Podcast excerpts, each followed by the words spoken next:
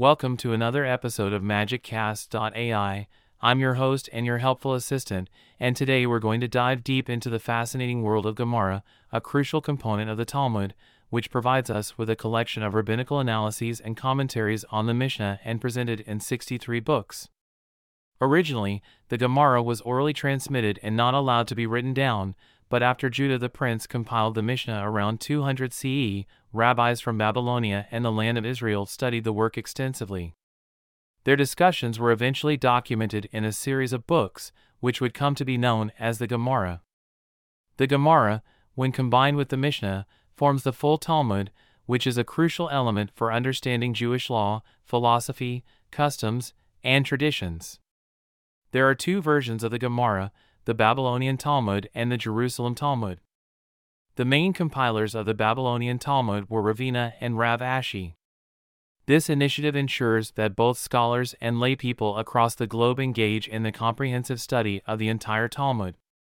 The Gemara is mostly written in Aramaic, with the Jerusalem Gemara in Western Aramaic and the Babylonian in Eastern Aramaic, but both contain portions in Hebrew. In a narrow sense, the word Gemara refers to the mastery and transmission of existing tradition as opposed to Savara, which means deriving new results by logic. Both activities are represented in the Gemara as one literary work. A sugya will typically comprise a detailed proof based elaboration of the Mishnah, and this analysis is aimed at an exhaustive understanding of the Mishnah's full meaning. In the Talmud, a sugya is presented as a series of responsive hypotheses and questions with the Talmudic text as a record of each step in the process of reasoning and derivation. The Gemara thus takes the form of a dialectical exchange. The Gemara records the semantic disagreements between Tanaim and Amoraim. Some of these debates were actually conducted by the Amoraim, though many of them are hypothetically reconstructed by the Talmud's redactors. In each sugya, either participant may cite scriptural, Mishnaic, and Amoraic proof to build a logical support for their respective opinions, and the process of deduction required to derive a conclusion from a proof text is often logically complex and indirect.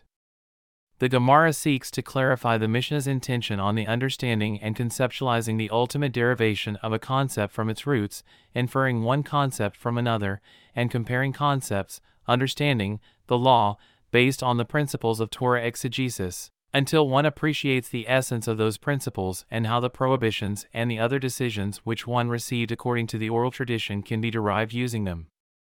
The rabbis of the Mishnah are known as Tanaim, while the rabbis of the Gemara are referred to as Amoraim.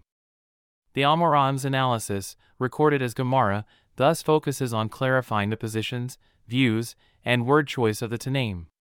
Resolving contradictions, between different statements in the Mishnah or between the Mishnah and other traditions is crucial.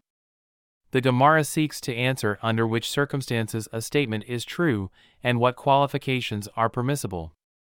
All statements in the Mishnah are examined for internal consistency. And the Gemara explores the logical principles underlying the Mishnah statements and shows how different understandings of the Mishnah's reasons could lead to differences in their practical application.